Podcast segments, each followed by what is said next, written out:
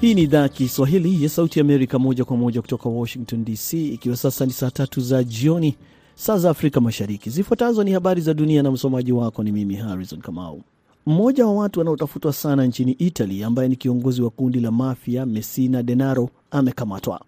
Shirika la habari la taifa la ANSA mapema leo limeripoti kuwa kiongozi huo wa mafia tawi la Sisili la Casa Nostra amekuwa akitafutwa kwa miaka 30 na amekamatwa kwenye kituo cha afya binafsi mjini Palermo.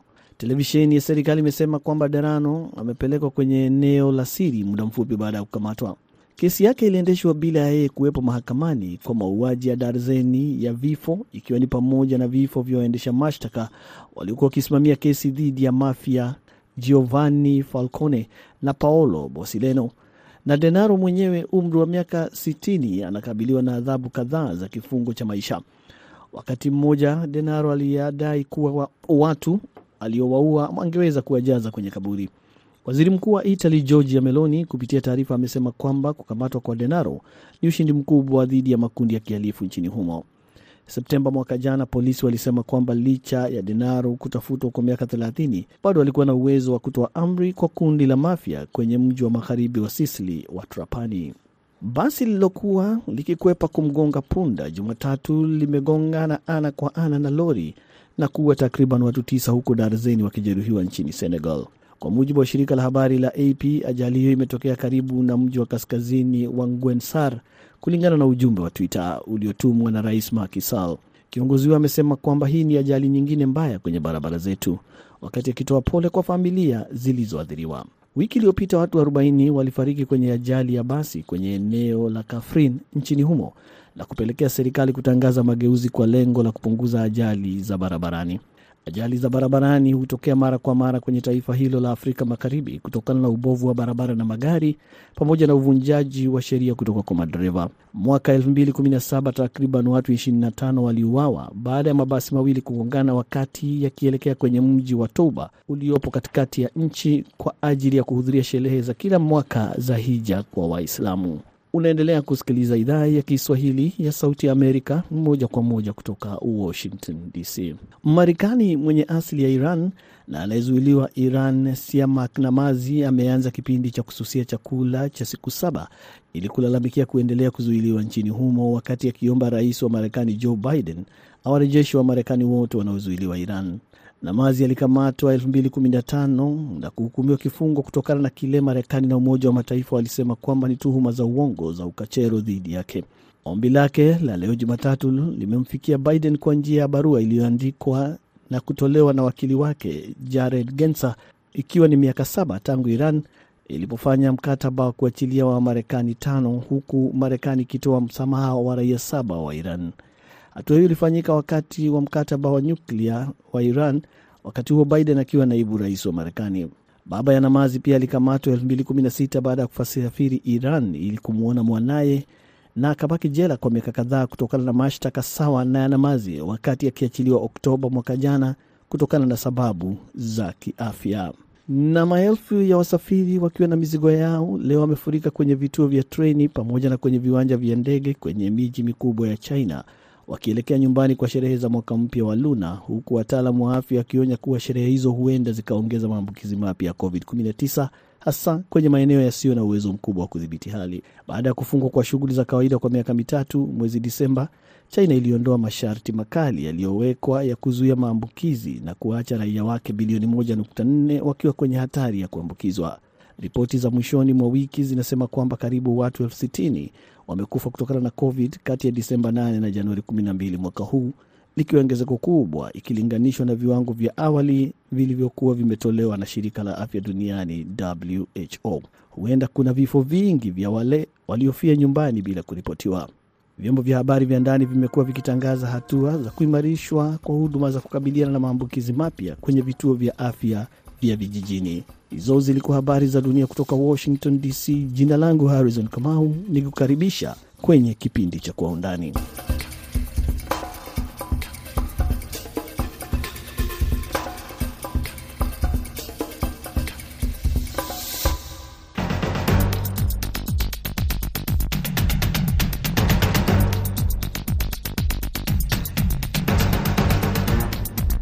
Karibu msikilizaji katika kipindi cha Kwa Undani, ambapo sehemu ya kwanza tutaangazia maadhimisho ya kila mwaka yanayomwangazia mwanaharakati wa haki za kiraia Dr. Martin Luther King hapa nchini Marekani, na sehemu ya pili ya Kwa Undani tutaangalia mlipuko wa bomu uliotokea Jumapili huko nchini DRC ambao umeua takriban watu kumi na kujeruhi wengine kadhaa. Hii ni Kwa Undani.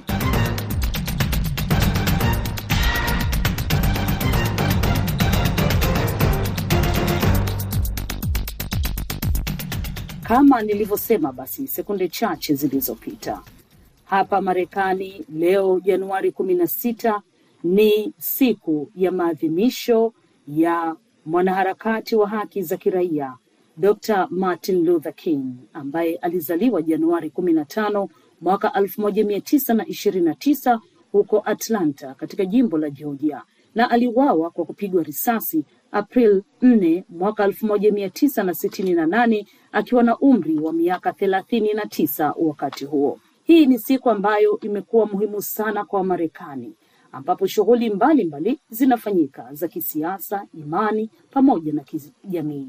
Hivyo basi, hapa katika laini ya simu ninaye Profesa Timothy Sadera kutoka mji wa Atlanta katika jimbo la Georgia hapa nchini Marekani. Anaelezea umuhimu wa siku hii kwa Wamarekani na dunia nzima. Uh, jambo hili la kumsherehekea Martin Luther kuna umuhimu sana, maanake tukiangalia uh, historia imekuwa ikiandikwa tangia Marekani iwe huru. Waafrika weusi walikuwa waki hawadhaminiwi katika mambo mengi, walikuwa wakitatizika, haswa upigaji wa kura na pia uhuru wa mtu mweusi ama mtu ambaye sio mzungu kuweza kupata ile haki. Kwa hivyo jambo hili na udhamana wake, wakati anapozungumzia kuhusu ndoto yake kuiona Marekani imeunganika, jambo hili limeleta mwangaza. Wengi wameweza pia kuteuliwa katika wadhifa mbalimbali, na pia watu wengi weusi wameweza kudhaminiwa katika mashule, pengine vyuo uh, vikuu. Tumeshuhudia Jumapili rais wa Marekani Joe Biden amehudhuria katika misa huko uh, Atlanta, Georgia, ambapo pia uh, alielezea mazuri kuhusiana na Martin Luther King na kutaka jamii kurithi yale ambayo alikuwa akiyafanya. Hii inamaanisha nini katika utawala huu wa Rais Joe Biden na siasa zinazoendelea hapa Marekani? Uh, mtazamo kwa umbali ni kwamba uh, wakati rais anapozungumzia yale ni kwa sababu ya matukio ambayo tuliyaona mwaka juzi. Maandamano mengi yaliweza kuandamanwa hapa nchini, wengi waliuawa, hasa tukikumbuka kifo chake George Floyd ambacho kilileta ghasia nyingi na hata kusambaa duniani kote.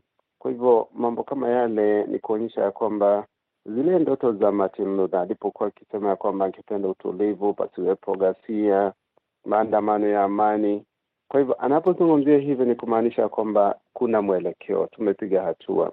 Uh, tunaweza kusuluhisha matatizo baina ya wale wanaosikia kwamba wamekandamizwa kidogo na kuzungumza na pia uteule, lakini kwa upande ule mwingine pia vyama vinachangia sana, kwa sababu kuna vyama ambavyo vinaamini ya kwamba kuna ile katiba ya hapo awali ambayo iliweza kum kandamiza mwananchi mwafrika, lakini kuna ile ka, ile nyingine ambayo wanasema ya kwamba kulingana na katiba kila mwananchi ana haki yake, na kwa hivyo kuna haki wa usawa, kuna haki ya kuajiriwa, kuna haki ya kufanya matendo yote utakayo, na pia mambo haya yote yakiletwa kwa pamoja, tunaona ya kwamba yanachangia pakubwa. Kwa hivyo naona rais ana mwelekeo wa kuunganisha taifa na pia kuonyesha, ijapokuwa kuna moja mbili dosari hapa na pale lakini anataka kusema ya kwamba sasa hivi tumeona mafanikio, tumeona matokeo makubwa.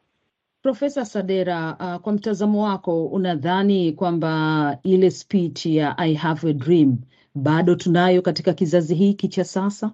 Uh, kweli ndoto ile Martin anaposema ya kwamba uh, kasisi Martin Luther King anaposema ya kwamba nina, nina ndoto ile ndoto yake tumeishuhudia, maanake sasa hivi Mwafrika nyakati zile hakustahili haku, hakupatiwa ofisi ama nyadhifa mbalimbali. Kwa sasa hivi tunamwona rais ameweza ku, aliweza kumteua hata makamu wake wa rais wa asili ya Kiafrika na wengi wanaohusika katika idara tofauti. Watu wote wameanza kuwa na usawa, lakini hapo awali ilikuwa ni serikali itawaliwa ni wazungu pekee.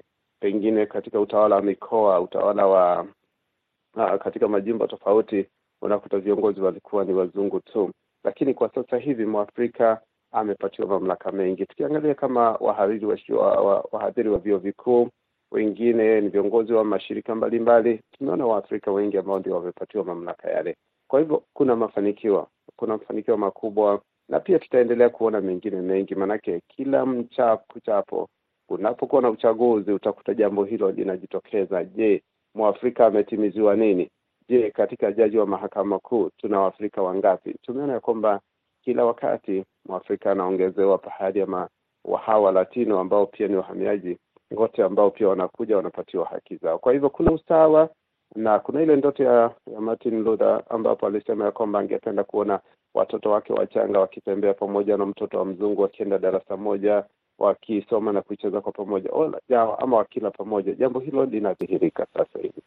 Mbali na urithi aliyotuachia na uhamasishaji unaotolewa kila mwaka kuhusiana na watu kufahamu haki zao za kiraia, haki ya kupiga kura, ni kipi kingine ambacho uh, kinabebwa uh, kuweza kuwa nacho jamii ya Kimarekani katika maisha ya kila siku kuhusiana na Dr. Martin Luther King?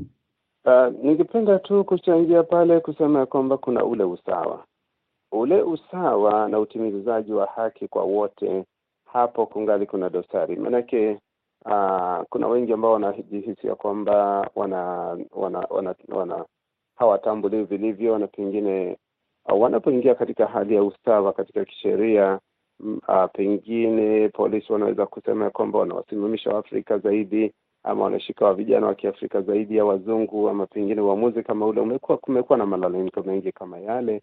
Uh, naamini ya kwamba jambo hilo bado linazidi kutia mizizi na wakati ambapo yatatimilika itakuwa ni usawa kwa kweli.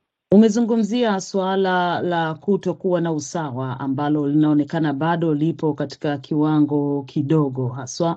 Je, ni nini ambacho unadhani kinaweza kufanyika ili kwenda na matakwa yale na urithi ambao bado unaendelea kukumbatiwa mpaka hivi sasa katika kuhakikisha usawa unapatikana kwa kila mtu nchini Marekani?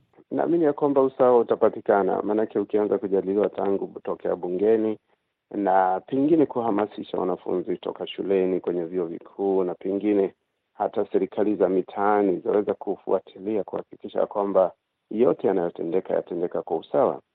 Kwa, mfano kuelimisha polisi ama kuwafundisha polisi jinsi ya kutia usawa mahali popote walipo, gerezani pia huduma za zinazotolewa zitolewe kwa wote kwa usawa. Mambo kama yale hayatatia dosari, lakini kwa upande ule mwingine unaona kwamba kuna makundi ambayo tunaita low social economic status, wako katika hali ya chini ya ki, kimapato. Kwa hivyo utakuta wengi walio katika kiwango hicho ni watu weusi ambao ni Waafrika, maanake wengi wao hawamalizi shule, pengine hawakuendelea na masomo, pengine maeneo wanayokaa kwa sababu ya tabia na mitindo ambayo wanaishi inakuwa ni ile mitindo ya ghasia, kutokuwa na ama mambo kama yale ambayo hayatakosa kuleta amani na pia wanafunzi wanakosa kufanikiwa katika masomo yao. Kwa hivyo sasa hivi serikali inalenga pale kuwasomesha, kuwahamasisha umuhimu wake na pia kuwatia uh, katika vyuo wanaolipia. Kuna viwango ambavyo kuna scholarship ambazo pia, pia zatolewa ili kuwasaidia waweze kujiendeleza kimaisha, kuwaelimisha watu ndiposa waweze kujua ni nini wanachokifanya na itawafikia vipi ili waweze kujisaidia kujisaidia na kujikimu katika maisha ya kisasa. Kama ulivyosema hapo awali, uh, hotuba ya I have a dream imefungua milango Marekani ya kuona kwamba hata watu weusi pia wanapata nyadhifa mbalimbali za juu. Tumeshuhudia Marekani ikipata rais mweusi.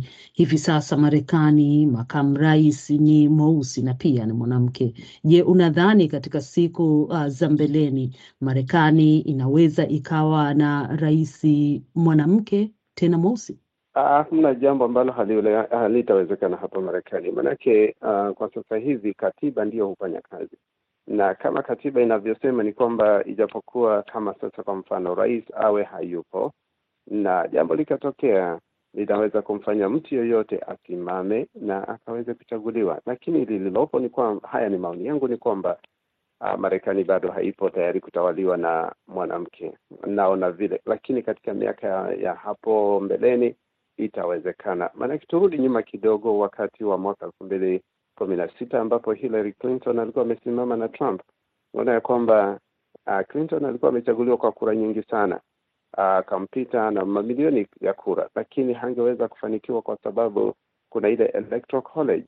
Kwa hivyo uamuzi bado ungali na wale niseme wale baba wa taifa ambao wanaangalia na kuchunguza na kusema ya kwamba je, inawezekana? Lakini katika kizazi ambacho tulicho nacho sasa ni kizazi kichanga, kizazi chenye mawazo tofauti, naona mambo haya yatakuja kufanikiwa wakati mmoja. Shukrani sana Profesa Timothy Sadera kutoka jimbo la Georgia ukizungumzia siku ya maadhimisho ya Dr. Martin Luther King, mwanaharakati wa haki za kiraia.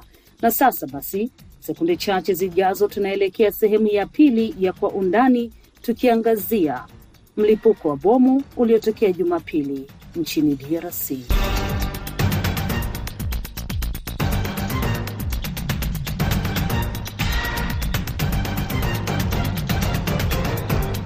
Unaendelea kusikiliza matangazo ya idhaa ya Kiswahili ya Sauti ya Amerika, VOA, kutoka hapa Washington DC.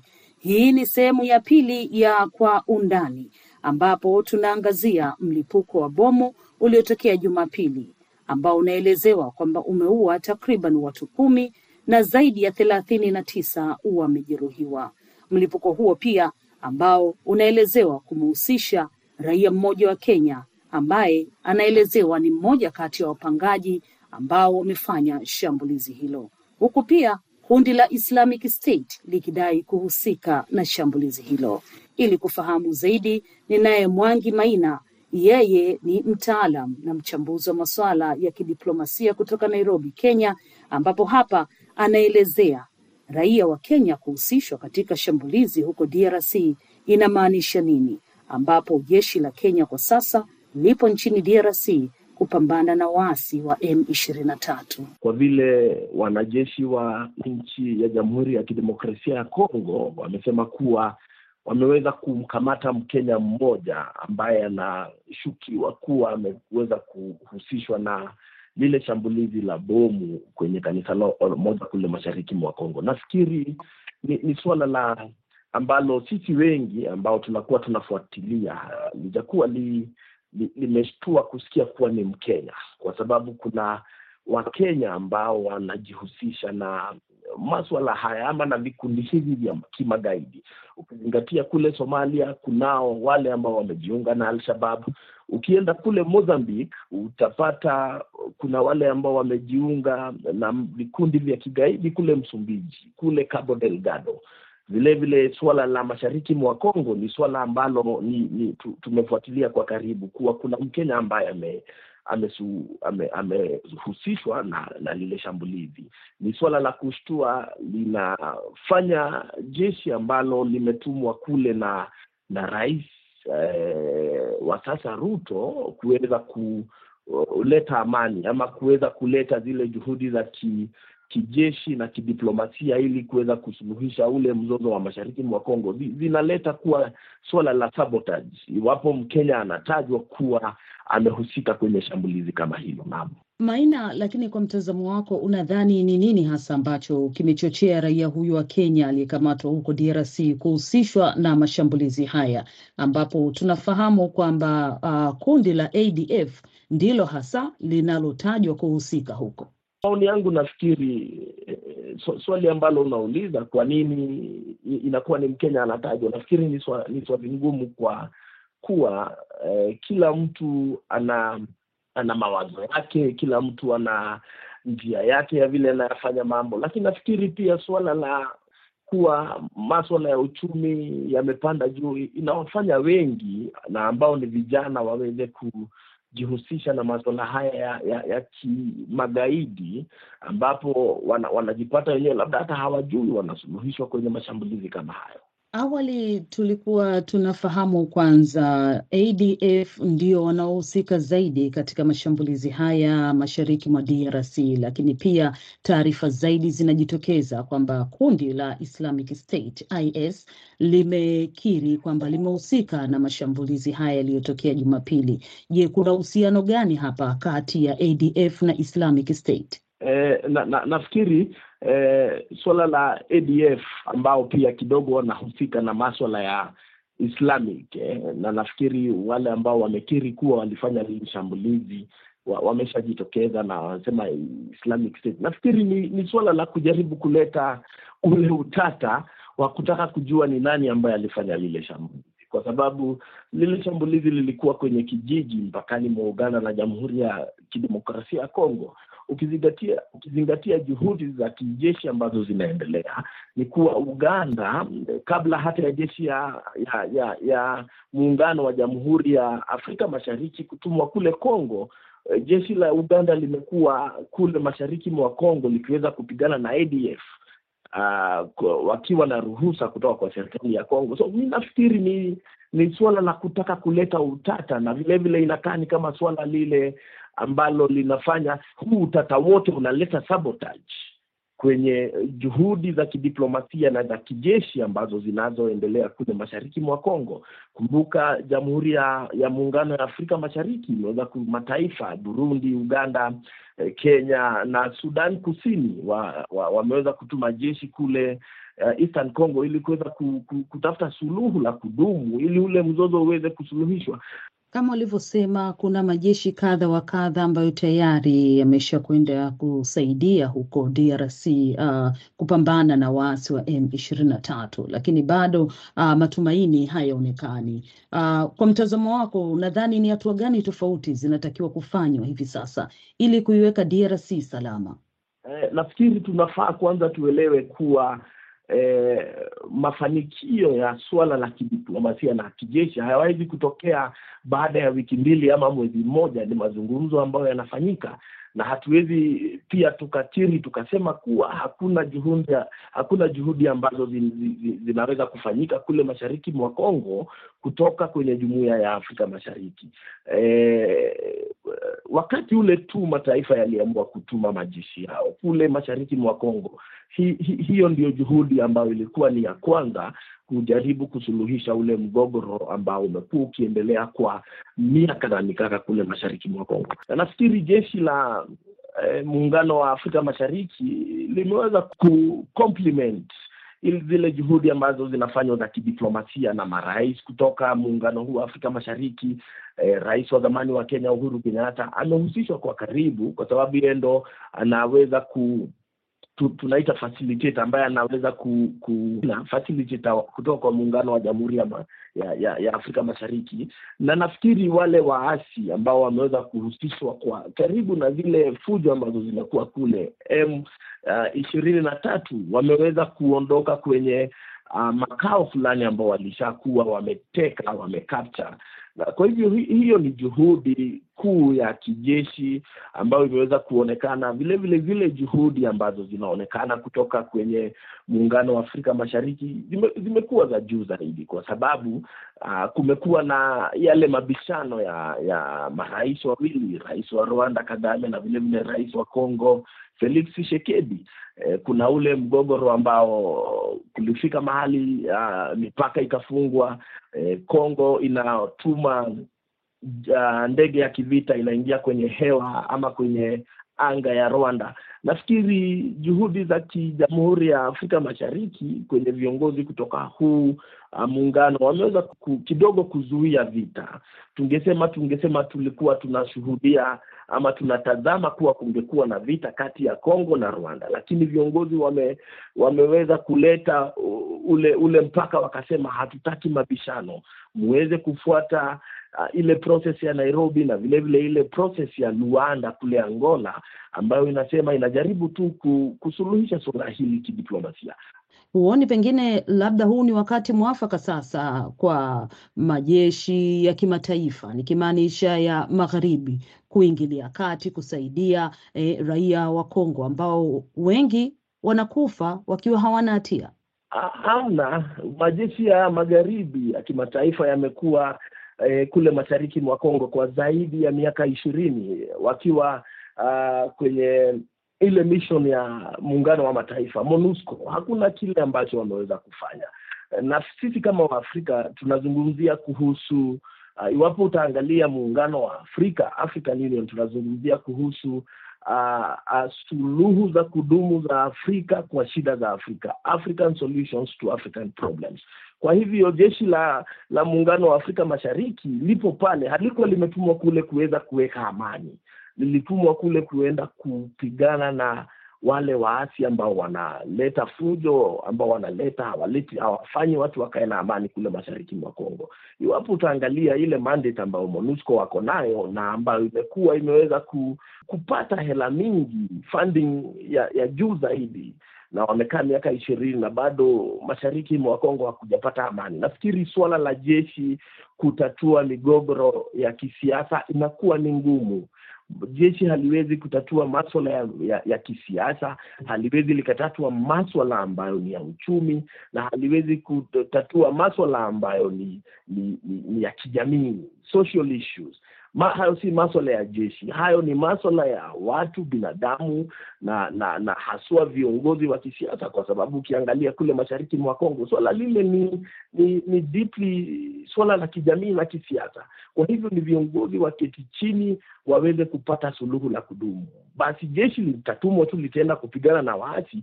Kumbuka mwaka eh, ishirini na, na, na kumi na moja na kumi na tatu 2013 Uh, wale waasi wa M ishirini na tatu walikuwa wameshaondoka. Kwa nini waasi hawa wamerudi hivi majuzi, uh, mwaka wa ishirini na moja ishirini na mbili? Kwa nini wameweza ku, kurudi kurejea kuleta fujo? Ni kwa sababu kuna yale ma, makubaliano ambayo yaliweza kufanywa jijini Nairobi. Uh, rais wa zamani wa Congo um, Uh, Joseph Kabila aliweza kutia saini wakiwa na waasi ule mkataba ambao ulikuwa unaitwa mkataba wa Nairobi, declaration ya Nairobi 2013 haikuweza kutekelezwa. Kwa hivyo iwapo wanasiasa watakuwa wanafanya mazungumzo na waasi, lakini hawatekelezi yale ambayo wameweza kuahidiana, nafikiri suala la waasi bado litazidi ku, ku, kuibuka hadi iwapo mtakuwa mnatuma jeshi. Hatuwezi kuwa tunatuma jeshi mkatatue maswala ya, ki, ya kijamii ya kisiasa na kiuchumi. Kwa hivyo ni viongozi waketi chini na wakuwe complemented na ile tunaita military presence, na military presence haileti haikuji kutupa moto kwa waasi, wamekuja tu kucomplement kuwaambia waasi iwapo juhudi za kidiplomasia zitakosa kufaulu, basi sisi kama wanajeshi tutatupa moto. Pengine huu sasa ni wakati muafaka kwa jeshi la MONUSCO kufanyiwa tathmini tena na kuongeza jitihada tofauti katika kukabiliana na hawa M ishirini na tatu. Ndiyo, jeshi la MONUSCO linafaa lifanyiwe tathmini kwa karibu sana, kwa sababu limeweza kukaa kule kwa miaka mingi zaidi ya ile miaka ambayo ilikuwa imetarajiwa kuwa MONUSCO watakuwa kule mashariki mwa Kongo, na, na pia tuzingatie kuwa mandate ya MONUSCO ni ni tofauti kabisa na mandate ambayo ni ya uh, jeshi la Jamhuri ya, ya Muungano wa Afrika Mashariki. Mandate ya wanajeshi wa MONUSCO ni kuweka amani. Hakuna ku uh, wanatupa moto wakati wametupiwa moto na waasi, lakini hawawezi kutupa moto. Lakini jeshi la Afrika Mashariki linaweza kutupa moto uh, na kuwafukuza wale waasi. Kwa hivyo mandate kidogo pia inakuwa inataka itathminiwe. Kwa hivyo nafikiri ni ni, ni, ni, ni suala ambapo tutakuwa tunafanya tathmini pia, uh, itathminiwe iwapo kuwa lile jeshi limeweza ku kaa zaidi ya vile iliweza kutarajiwa, na iwapo imeweza kukaa kwa, kwa, kwa sababu ukiangalia uh, uongozi wa Jamhuri ya Demokrasia ya Kongo sasa wanasema kuwa hili jeshi liondoke. Watu wameweza kufanya maandamano kule wakisema hili jeshi liondoke. Kwa nini? Kwa sababu halipigani na waasi. Wanajeshi wamekuja kuweka amani. Shukrani sana Mwangi Maina, mchambuzi wa masuala ya kidiplomasia eneo la Afrika Mashariki, ukizungumza nami kutoka hapo Kenya. Mimi ni Mkamiti Kibayasi, nasema asante sana kwa kusikiliza kipindi cha Kwa Undani kutoka hapa Washington DC.